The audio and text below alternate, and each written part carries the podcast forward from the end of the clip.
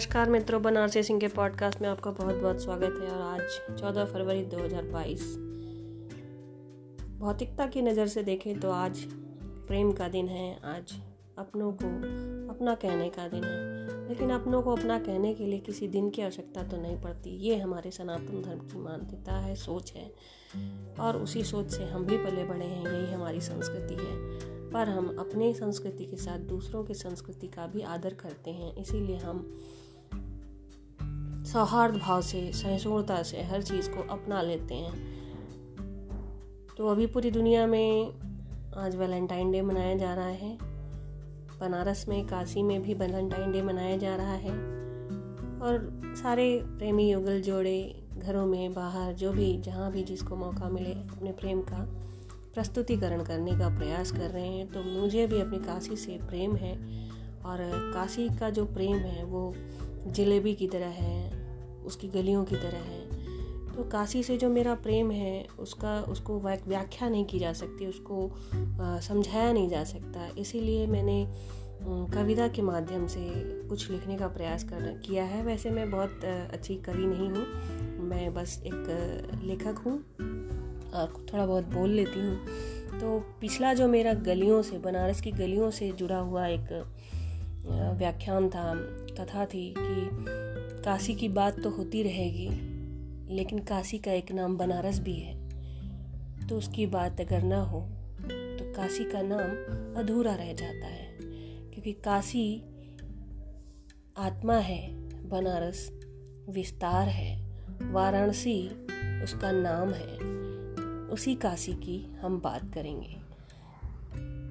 सत्रह नवंबर दो हज़ार इक्कीस को जो मैंने काशी की गलियों से जुड़ा एक एपिसोड डाला था, उसमें मैंने काशी की विश्वनाथ गली, ठठेरी बाजार गली, कचौड़ी गली, दाल मंडी गली, गोपाल मंदिर गली, सिद्ध माता गली, पंचगंगा गली के बारे में आपको बताया था। काशी एक ऐसा धाम है, काशी एक ऐसा स्थान है जहाँ पर आने की सबकी इच्छा होती है। पिछले हफ्ते जब भारत की स्वर कोकिला लता जी का देहांत हुआ तो मैंने एक स्टोरी पढ़ी कि दो हज़ार पंद्रह में वो काशी आई थी।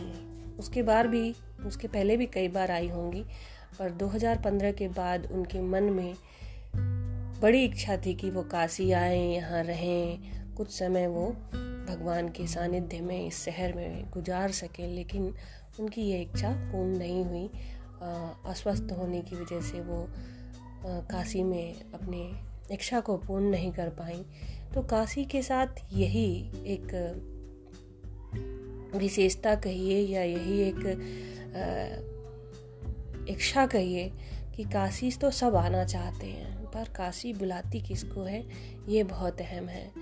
तो काशी का जो प्रेम है, काशी से जो प्रेम है, उसके ऊपर मैंने आप आज आप लोगों के लिए एक छोटी सी कविता या ऐसे ही वाक्यांश तैयार किया है जो आपको अच्छा लगेगा।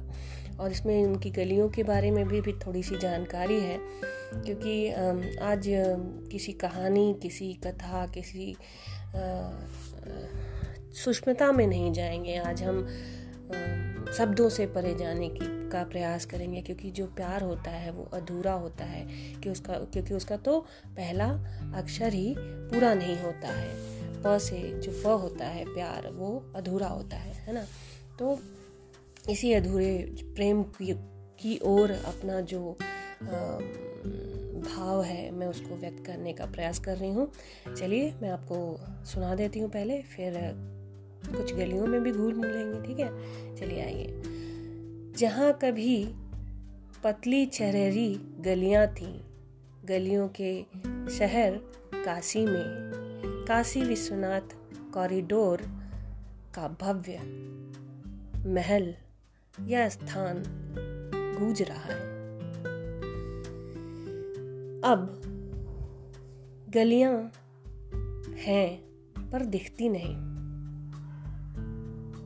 इधर है काशी, उधर है काशी, जिधर देखो उधर है काशी, भीतर काशी, बाहर काशी, यानी मन के भीतर काशी, बाहर काशी, ऊपर काशी, नीचे काशी, गंगा में है काशी कि काशी में है गंगा, काशी के घाट कि घाटों की काशी।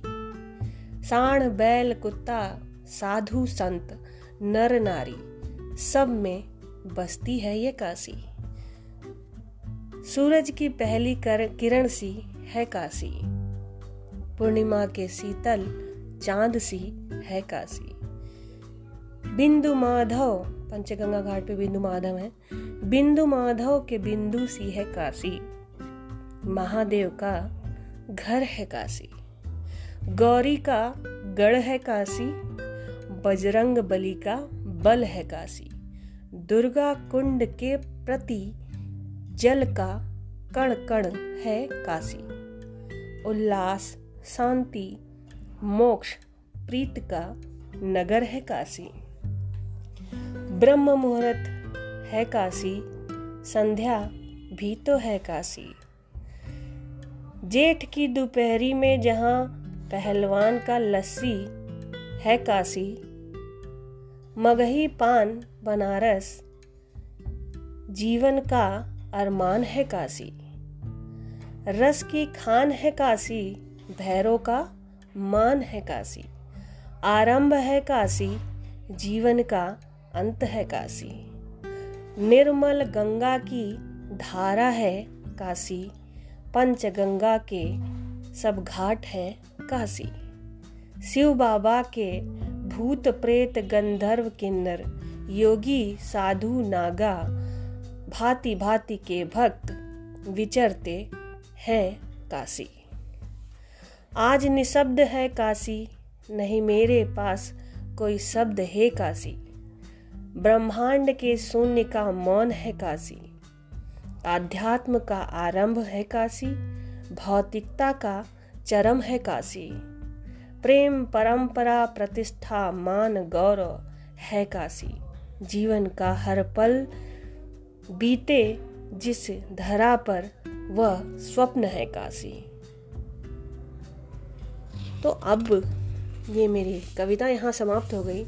किसी अन्य शायर ने, किसी अन्य कविवर ने जब वो बनारस की गलियों से गुजरे तो उन्होंने भी अपनी कलम से कुछ लिखा। क्या लिखा? गलियों बीच काशी है कि काशी बीच गलियां, कि काशी ही गलियां हैं कि गलियों की है काशी। ये हम बचपन में अनुप्रास अलंकार में वो पढ़ते थे ना, साड़ी बीच नारी है कि नारी बीच साड़ी है, कि साड़ी की साड़ी की ही नारी है कि नारी की ही साड़ी है। ये उसी पे लिखा गया है, लेकिन बहुत सुंदर है और मुझे अच्छा लगा क्योंकि ये जो है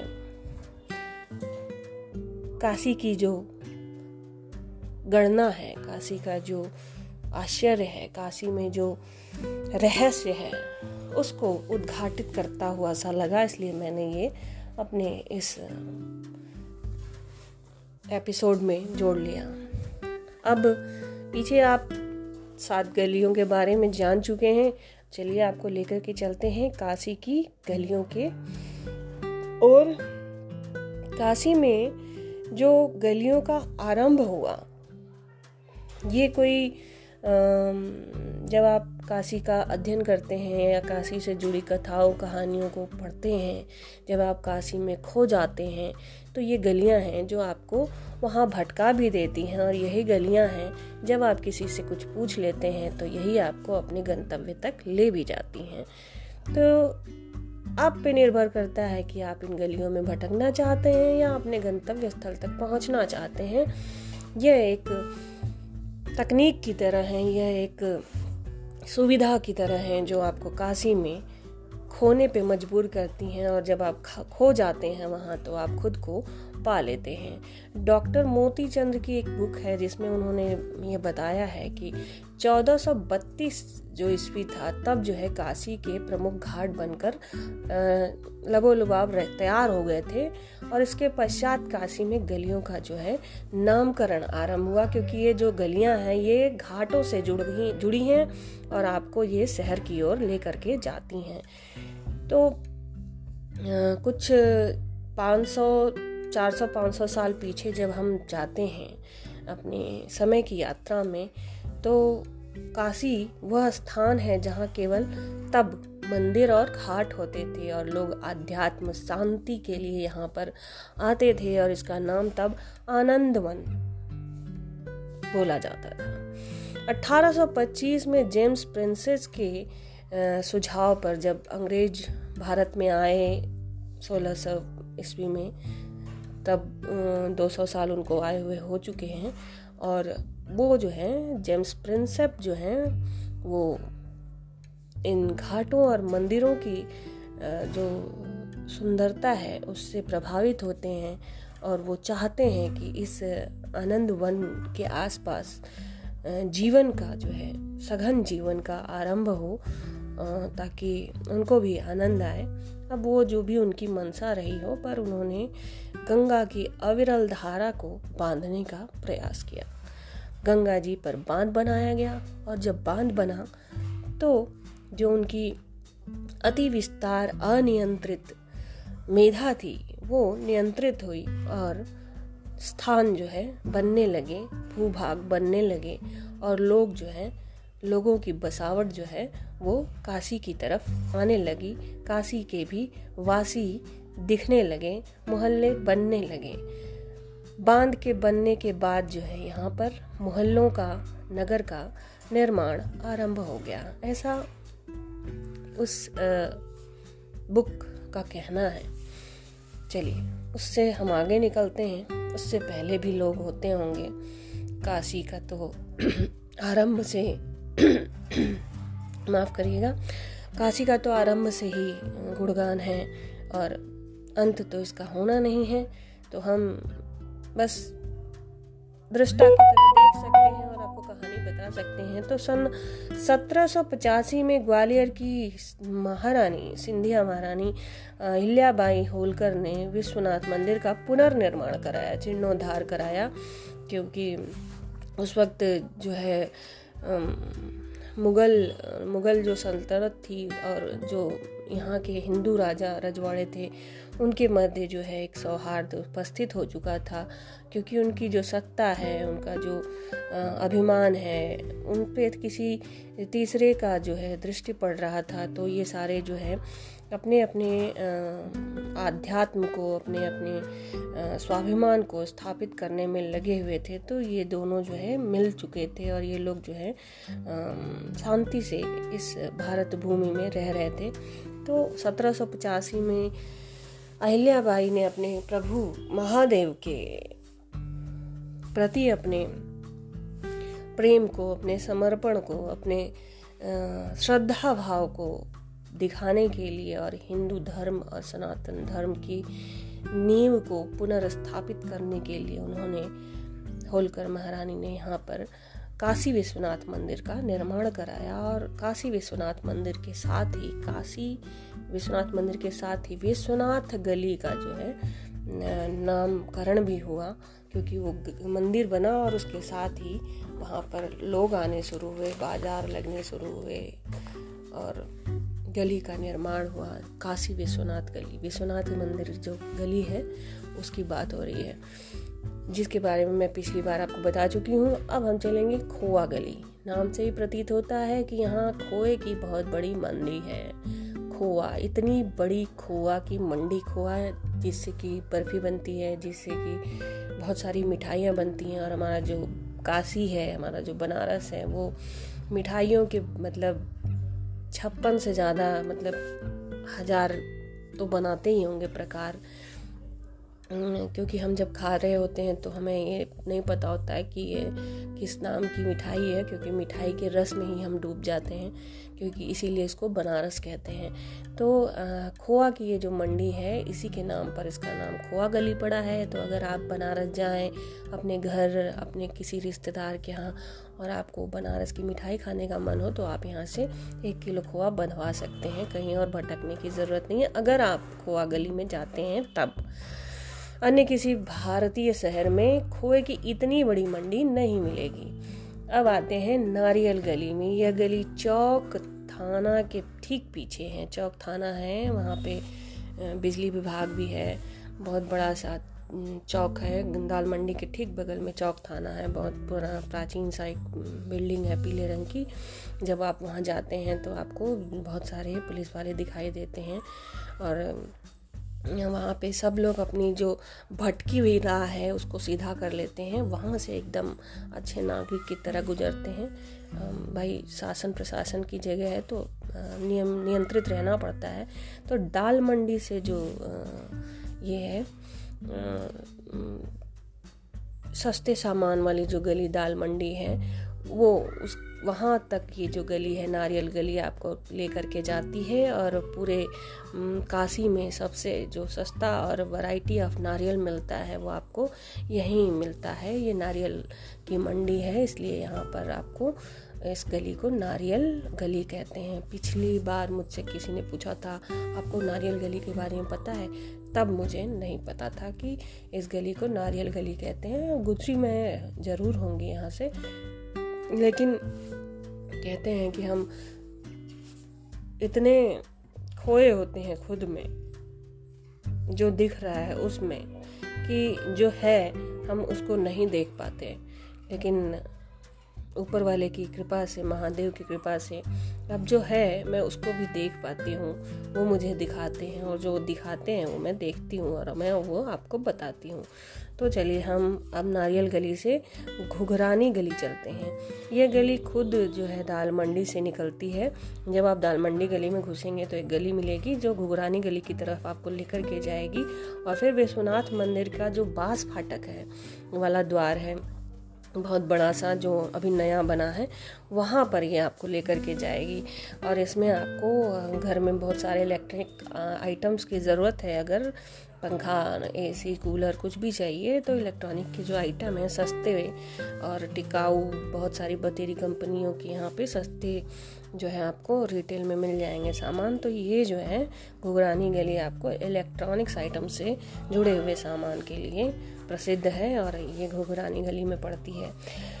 फिर एक गली है गोविंदपुरा गली। ये गली चौक इलाके में है। चौक बाजार से चौक चौक जब आप थाने के पास पहुंचते हैं और ढलान से नीचे की तरफ जा रहे होते हैं, इस तरफ जो है पलंग तोड़ मिठाई रोड पे बिक रही होती है, मतलब इस मौसम में, अब इसके बाद नहीं बिकेगी, फरवरी लास्ट तक ही मिलेगी। तो पीले पीले जो है पूरी ढक के रखते हैं मिठाई पलंग तोड़ मिलती है। और उसके ठीक सामने जो है एक गली है जिसको गोविंदपुरा गली कहते हैं। बाएं हाथ पे अगर आप मज़ार से आगे बढ़ते हैं तो आपके बाएं हाथ की तरफ गोविंदपुरा गली पड़ती है और वहाँ पे जो है वहाँ पे किस चीज़ का मार्केट है, वहाँ पे आपको मिलेगा पूरा सोने चांदी का जेवरात वगैरह का जो मार्केट है, वो अच्छा खासा मार्केट वहाँ पे आपको मिलेगा गोविंदपुरा गली में। और ये गली थोड़ी सी अंदर जाती है, स्टार्टिंग में तो बड़ी पतली दुबली सी है, ऐसी है कि दो लोग भी एक साथ ना एंटर कर पाए, बट हम हम और हमारे बनारस के लोग बहुत ही बेहतरीन जो है समन्वय करने वाले होते हैं कि हम किसी गली से भी स्कूटर स्कूटी ऑटो भी लेके चले जाते हैं, ऐसा कुछ नहीं है। हम जो है ऐसा लगता है शेषनाग हैं हम, पतले दुबले मोटे बड़े होते रहते हैं। तो ये इन गलियों से आप स्कूटर साइकिल सब ले जा सकते हैं। वैसे तो आराम से अगर दो स्वस्थ लोग जाएं तो शायद फंस जाएं, लेकिन फिर भी ये गली अंदर जा कर के आपको कहाँ पे लेके जाती है, हाँ ये चौक नारियल बाजार और रेशम कटरा को आपस में जोड़ती है। तो ये जो है हमने आपको गोविंदपुरा गली के बारे में बताया। अब हम चलेंगे विद, विद, विन्ध्यवासिनी गली में। इस गली का नाम आप समझ गए होंगे, मिर्ज़ापुर में विंध्याचल माई का जो मंदिर है जहाँ पे बहुत भीड़ होती है विंध्याचल पर्वत पे, तो विन्ध्यवासिनी की जो मिर्ज़ापुर की जो माता है उनका प्रतिरूप वाला मंदिर जो है इस गली में है। तो इस गली का नाम जो है विन्ध्यवासिनी गली पड़ गया है। और यहाँ पर आपको ये जो है गली काशीपुरा क्षेत्र है, काशीपुरा क्षेत्र भी है, वहाँ से स्थान है, उस वहाँ से ये शुरू होता है और रेशम कटरा तक ये गली को अगर आप पकड़ते हैं तो आप सीधे रेशम कटरा पहुँच जाते हैं। रेशम कटरा में रेशम से जुड़ा हुआ काम होता है। अब है बड़ी इंटरेस्टिंग गली, भूत ही इमली की गली। यह गली मैदागिन क्षेत्र, जब आप ऐसे चौक से उतरते हैं नीचे की तरफ, नीची बाग से होते हुए बुला नाला क्षेत्र से आगे बढ़ते हैं तो मैदागिन पड़ता है। मैदागिन मंदाकिनी नदी कभी वहाँ बहा करती थी, बहुत पहले, पाँच सौ हजार साल से भी पहले। तो उसी नदी के नाम पर, मंदाकिनी नदी के नाम पर, इस क्षेत्र का नाम मैदागिन, मंदाकिनी से, मंदाकिनी से धीरे धीरे धीरे मैदागिन मैदागिन और जब आप पान खा लेते हैं, गुटखा खा लेते हैं, तो जो मंदाकिनी है वो मैदागिन मैदागिन मैदागिन मैदागिन मैदागिन मैदागिन मैदागिन ऐसा हो जाता है, चला चला मैदागिन मैदागिन, तो इस तरह से हो जाता है। तो चलिए ठीक है, हम बताइए इमली की गली में जा रहे हैं। ये गली मैदागिन इलाके में है, टाउन हॉल एक एरिया है जहाँ पे बहुत सारे प्रोग्राम होते हैं। तो यहाँ से जो मालवी मार्केट शुरू होता है ना, आपको भैरव नाथ इलाके की तरफ ही ले जा ले जाती है गली। इस गली में पहले, बहुत पहले जो है दो सौ तीन सौ साल पहले जो है इमली का पेड़ होता था, तो जिस पर जो है बिजली बिजली भी नहीं होगी तो वहाँ पे एकदम वो गली साए साए करती थी और भूत प्रेत का साया वगैरह कहा जाता था। बाबा भोलेनाथ का शहर है तो भूत प्रेत तो होंगे ही हैं, शमशान है, शहर है तो भूत प्रेत तो होंगे ही। तो भूत प्रेत वहाँ जो है इमली के पेड़ पे इमली खाते थे और लोगों पे बीज फेंक देते थे। ऐसा कुछ नहीं है, मजाक कर रहे हैं। आ, तो फिर वो जो है भूत प्रेत के डर से इस गली का नाम जो है भूत ही इमली गली पड़ा, जहाँ पहले लोग बहुत कम आते जाते थे, रात्रि में वहाँ विचरण नहीं करते थे, लेकिन अब रात्रि और दिन इतना ज़्यादा वहाँ पब्लिक है, वहाँ इतनी भीड़ है कि आप भूत क्या वहाँ कोई भी नहीं होगा, मतलब इंसान ही इंसान है, भूतों के लिए कोई जगह नहीं है। तो ये बहुत भीड़ भाड़ वाली गली हो गई है, बट इसका नाम अभी भी भूत ही इमली गली है। अब हम चलेंगे सप्तसागर गली में। यह गली मैदागिन क्षेत्र में ही पड़ती है और ये मैदागिन सड़क पर जो टाउन हॉल का टाउन हॉल बताया मैंने आपको, पार्क, तो टाउन हॉल का जो गेट है उसके ठीक सामने से शुरू होती है, नक्खास की ओर जाती है। इस गली से पूरे पूर्वी उत्तर प्रदेश में जो सस्ती दवाई की मंडी है वो इसी गली में पड़ती है, सप्तसागर गली में। और हर प्रकार की दवाई और स्वस्थ स्वास्थ्य से जुड़े हुए जितने भी उपकरण होते हैं वो यहाँ पर आपको मिलते हैं। आप यहाँ ऐसी कोई आवश्यकता है तो जा सकते हैं किसी की मदद के लिए, भगवान करे आपको यहाँ जाने की आवश्यकता ना पड़े। फिर भी कुछ लोगों का रोजगार होता है तो जिनको भी जाने की आवश्यकता हो वो यहाँ जा सकते हैं। सप्तसागर गली में पड़ती है दवा मंडी। आंस भैरव गली, जब आप चौक से, चौक थाने से आगे बढ़ते हैं, मजार से नीचे की तरफ आते हैं तो आपको, और मैदागिन मतलब नीची बाग में उतरते हैं, तब जो है मैदागिन की ओर जाने वाले होते हैं तो आपको बाईं तरफ, अगर आप चौक से उतर रहे हैं तो बाईं तरफ और मैदागिन से आ रहे हैं तो दाईं तरफ आपको एक मंदिर दिखाई देगा, जहाँ पे बाबा आंस भैरव का मंदिर है जो काल भैरव के ही अलग रूप हैं। और ये मंदिर बहुत प्रसिद्ध है, लोग आते जाते यहाँ मत्था टेकते हैं। तो जितने भी आ, आने वाले जाने वाले लोग हैं सभी अपना सर यहाँ झुकाते हैं, तो इसी वजह से इस गली का नाम, बगल में आंस भैरव गली है उसी मंदिर के बगल में, और इस गली में जो है गुरुद्वारा है सिखों का और यहाँ पे नवरात्रों में बहुत अच्छा पंडाल भी सजाया जाता है। तो इस आंस भैरव गली में जो है आपको गुरुद्वारा मिल जाएगा अगर आपको गुरुद्वारा जाना है तो। और भगवान आंस भैरव का मंदिर रोड पे ही है और लोग आते जाते मत्था टेकते हैं। यहाँ पे आपको सर्दियों के मौसम में बिकने वाली जो अद्भुत मिठाई है जिसको दिल्ली में दिल दौलत की चाट कहते हैं, उसको वहाँ पे कहते हैं, क्या कहते हैं, मलइयो, या मलइयो मलइयो आपको हर सौ कदम पे लोग दुकानदार रखते हैं यहाँ पे इस मौसम में, क्योंकि अब लगभग दस दिन और मिलेगा, उसके बाद ये ख़त्म हो जाएगा मलइयों का मौसम। तो मलइयों जब अगर जब आप जाते हैं तो आपको चौक इलाके में, आंस भैरव गली में, या जितनी भी गलियाँ मैंने आपको बताई उसमें आपको सिर्फ देवी देवता या सस्ती वस्तुएं नहीं मिलेंगी, वहाँ आपको खाने के लिए, आत्मा को नहीं मन को तृप्त करने के लिए आपको बतेरी वस्तुएं मिलेंगी। खाइए, छक के खाइए, सस्ते में मिलेंगी, एकदम आपके पॉकेट के अनुसार मिलेंगी। रहने की अच्छी व्यवस्था है सब जगह, और अब तो मोदी जी ने इतना बड़ा मंदिर भी बनवा दिया है काशी विश्वनाथ का।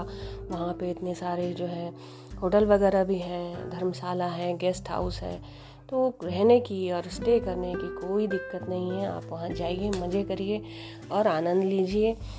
आध्यात्म के लिए जा रहे हैं तो भी, और सिर्फ घूमने फिरने जा रहे हैं ये देखने कि क्या है काशी में, है क्या काशी, ऐसा कोई प्रश्न है आपके दिमाग में तो भी आप बिल्कुल वहाँ आइए और वहाँ आकर के अपने आप को संतुष्ट करिए कि क्या है काशी में, और हमें भी बताइएगा कि क्या है काशी में।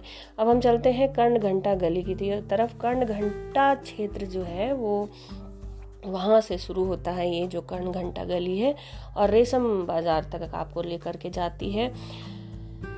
हाँ। और इसी जो गली है कर्ण घंटा गली में आपको विन्ध्यवासिनी जो गली पीछे शुरू हुई थी वही आकर के मिलती है। तो जो कर्ण घंटा जगह है जिसको कहते हैं कर्ण घंटा बाज़ार जो है, वहाँ पर आपको जो प्रिंटिंग प्रेस वाले हैं, पेपर वाली चीज़ें हैं, कागजात वाली चीज़ें हैं, वो सब चीज़ें आपको वहाँ पर मिलेंगी। तो छपाई वपाई का कोई काम है तो वो आप वहाँ पर सस्ते में करवा सकते हैं, क्योंकि वहाँ बहुत सारी दुकानें हैं, वो आपको अच्छी सुविधा देंगे। फिर एक गली है पत्थर गली। तो चौक इलाके की जो पत्थर गली है वो इसलिए है क्योंकि इस इलाके इस गली में जितने भी घर हैं वो आपको पत्थर के मिलेंगे, इसलिए इस गली का नाम ही पड़ गया पत्थर गली। हनुमान गली, हनुमान घाट। अब हम घाटों की तरफ आ जाते हैं।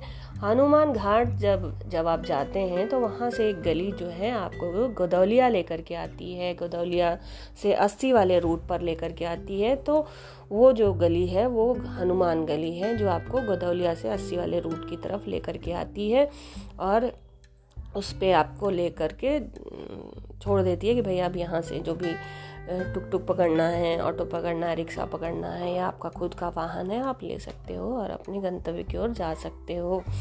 फिर आप चलते हैं हम तुलसी गली। अब तुलसी गली के नाम से आप समझ गए होंगे कि हम अस्सी के क्षेत्र में आ चुके हैं, और तुलसी घाट से जो गली निकलती है उसको तुलसी गली कहते हैं।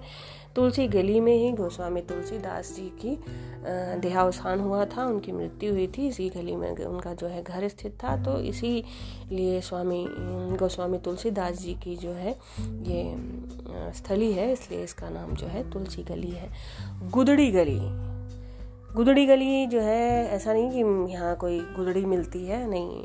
इस गली में बड़ा गुदड़, छोटा गुदड़ नाम के दो अखाड़े हैं जो लगभग आज से दो सौ साल पहले जो है यहाँ पर निर्मित हुए थे, और जो काशी की शान को अभी भी बनाए हुए हैं। दंगल का खेल और पहलवान बनाने की ये एक फैक्ट्री है, जहाँ से कि अभी भी जिनको पहलवानी और सनातन धर्म से जुड़े हुए संस्कृति और सभ्यता का जिनको भान है वो लोग जो है इन अखाड़ों में जाते हैं और वहाँ पर जा कर के दंगल खेलते हैं, पहलवानी करते हैं। मकर संक्रांति में पहले जो है दंगल खेला जाता था और पहलवानी का जो है प्रदर्शन होता था, ताकत का प्रदर्शन होता था, अभी भी होता है, पर अब उन चीज़ों पे ध्यान नहीं जाता क्योंकि ये रोज़मर्रा की चीज़ें हैं, तो इसलिए ये कोई बहुत विशेष बात नहीं लगती होगी मीडिया को, लेकिन ये एक विशेष बात है। तो इसी अखाड़े के नाम पर इस जो गली है इसका नाम गुदड़ी गली पड़ा।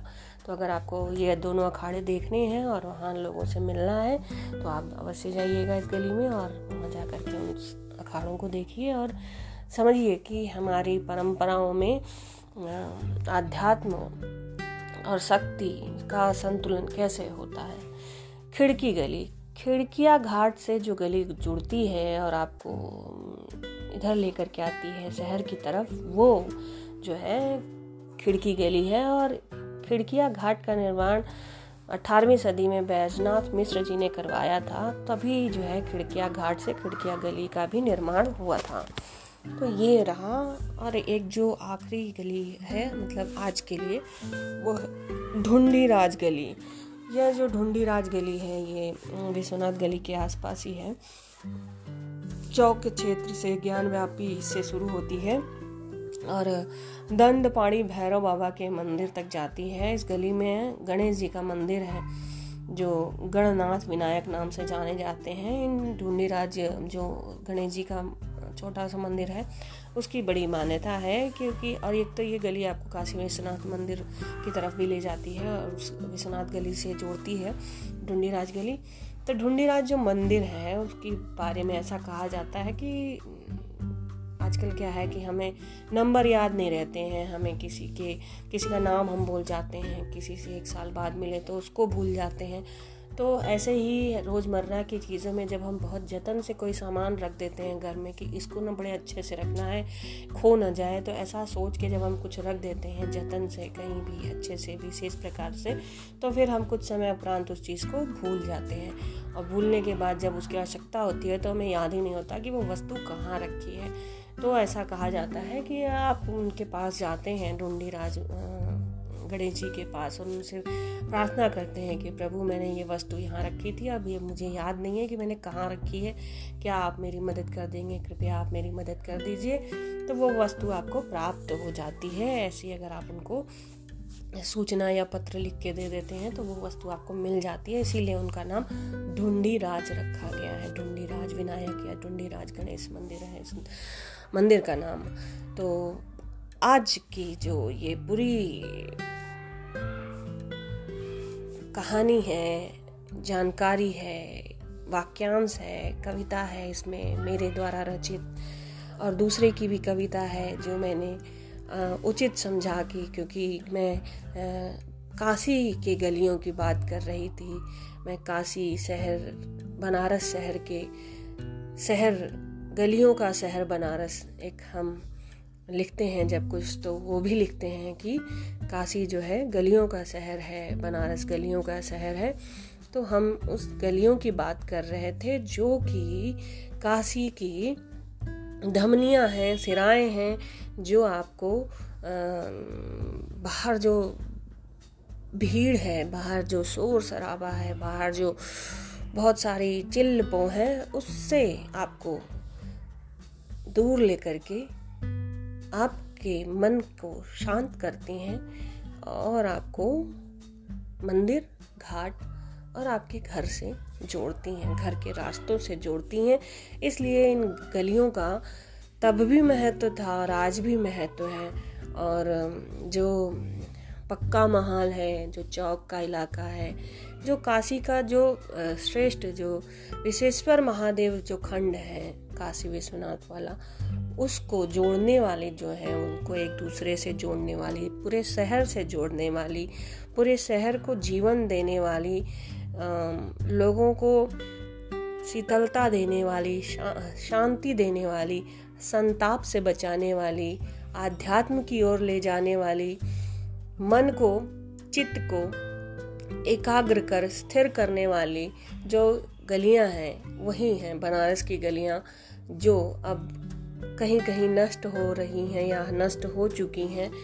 तो कभी मेरी द्वारा कही गई इन बातों को जो आने वाली पीढ़ी है वो काशी जाती है, बनारस जाती है, और किसी के मन में किसी के मन में या किसी युवा वर्ग के मन में ये एक भाव उठता है कि गली क्या होती है। देखिए गलियों की परंपरा तो काशी काशी तो इतिहास से भी पुराना है, तो यहाँ तो गलियाँ मिलेंगी ही, लेकिन जो सिंधु घाटी परंपराएं हैं, हड़प्पा मोहनजोदड़ो, सब में आपको गलियों की परंपरा मिलती है। हमने पढ़ा है, हमने उनमें गलियों को और नालियों को पढ़ा है कि उनमें गलियों की कितनी परंपरा थी, वहाँ नालियों की कितनी परंपरा थी, वहाँ मंदिर का पूजा स्थल की क्या परंपरा थी, वहाँ भोजन का क्या था, दिशा का क्या था, बहुत कुछ वहाँ पे आर्किटेक्चर जो था वो बहुत व्यवस्थित होता था।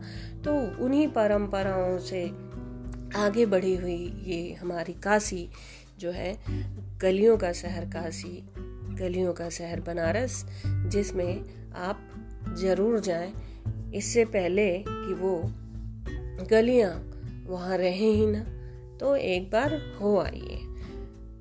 अगली कड़ी में हम कुछ और गलियों के बारे में बात कर सकते हैं, या फिर हम काशी की किसी रहस्यमयी कहानी की ओर भी जा सकते हैं। देखिए मेरा कोई भरोसा नहीं है, हो सकता है हम दूसरी गलियों के बारे में बात कर लें, या हो सकता है कि मुझे कुछ ऐसी रोचक कहानी आ, मेरी रिसर्च में मिल जाए जिससे बताने के लिए मैं आतुर हो जाऊं और आप तक मैं पहुंचा दूं। तब तक के लिए मुझे अपना आशीर्वाद दीजिए, अपना साथ दीजिए, शेयर करते रहिए, लोगों को बांटिए, क्योंकि इन्फॉर्मेशन, जानकारी, सही जानकारी होना बहुत ज़रूरी है। जहां आप जा रहे हैं, जिस शहर में आप जा रहे हैं, और अगर कोई ऐसा शहर है जो बहुत समय से बना हुआ है और बना रहने वाला है, वही तो बनारस है। तो अगर बनारस जा रहे हैं, गलियों में घूम रहे हैं, तो गलियों के बारे में थोड़ा सा तो पता होना चाहिए ना, कि पता चले आप गलियों में इस पार गए और गली में घुसे तो उस पार निकल गए। तो भटकने से अच्छा है कि संभल जाइएगा। तो जानकारी लेकर के जाइएगा और मेरी जानकारी को ध्यान से सुन लीजिएगा और दूसरों को सुना भी सकते हैं। तो सुनाने के लिए क्या करना होगा? शेयर करना होगा। तो अगर आप इसको शेयर करेंगे एक से दूसरे, दूसरे से तीसरे, तो ये एक श्रृंखला बन जाएगी और ये बहुत लोगों तक पहुंचेगा। इतना तो हम एक दूसरे के लिए कर ही सकते हैं। ठीक है, चलते हैं। नमस्कार, हर हर महादेव। फिर मिलेंगे अगली कड़ी में। तब तक के लिए अपना ध्यान रखिए, अपनों का ध्यान रखिए। मौसम बदल रहा है तो स्वास्थ्य का ध्यान रखिए। खुश रहिए। बाय।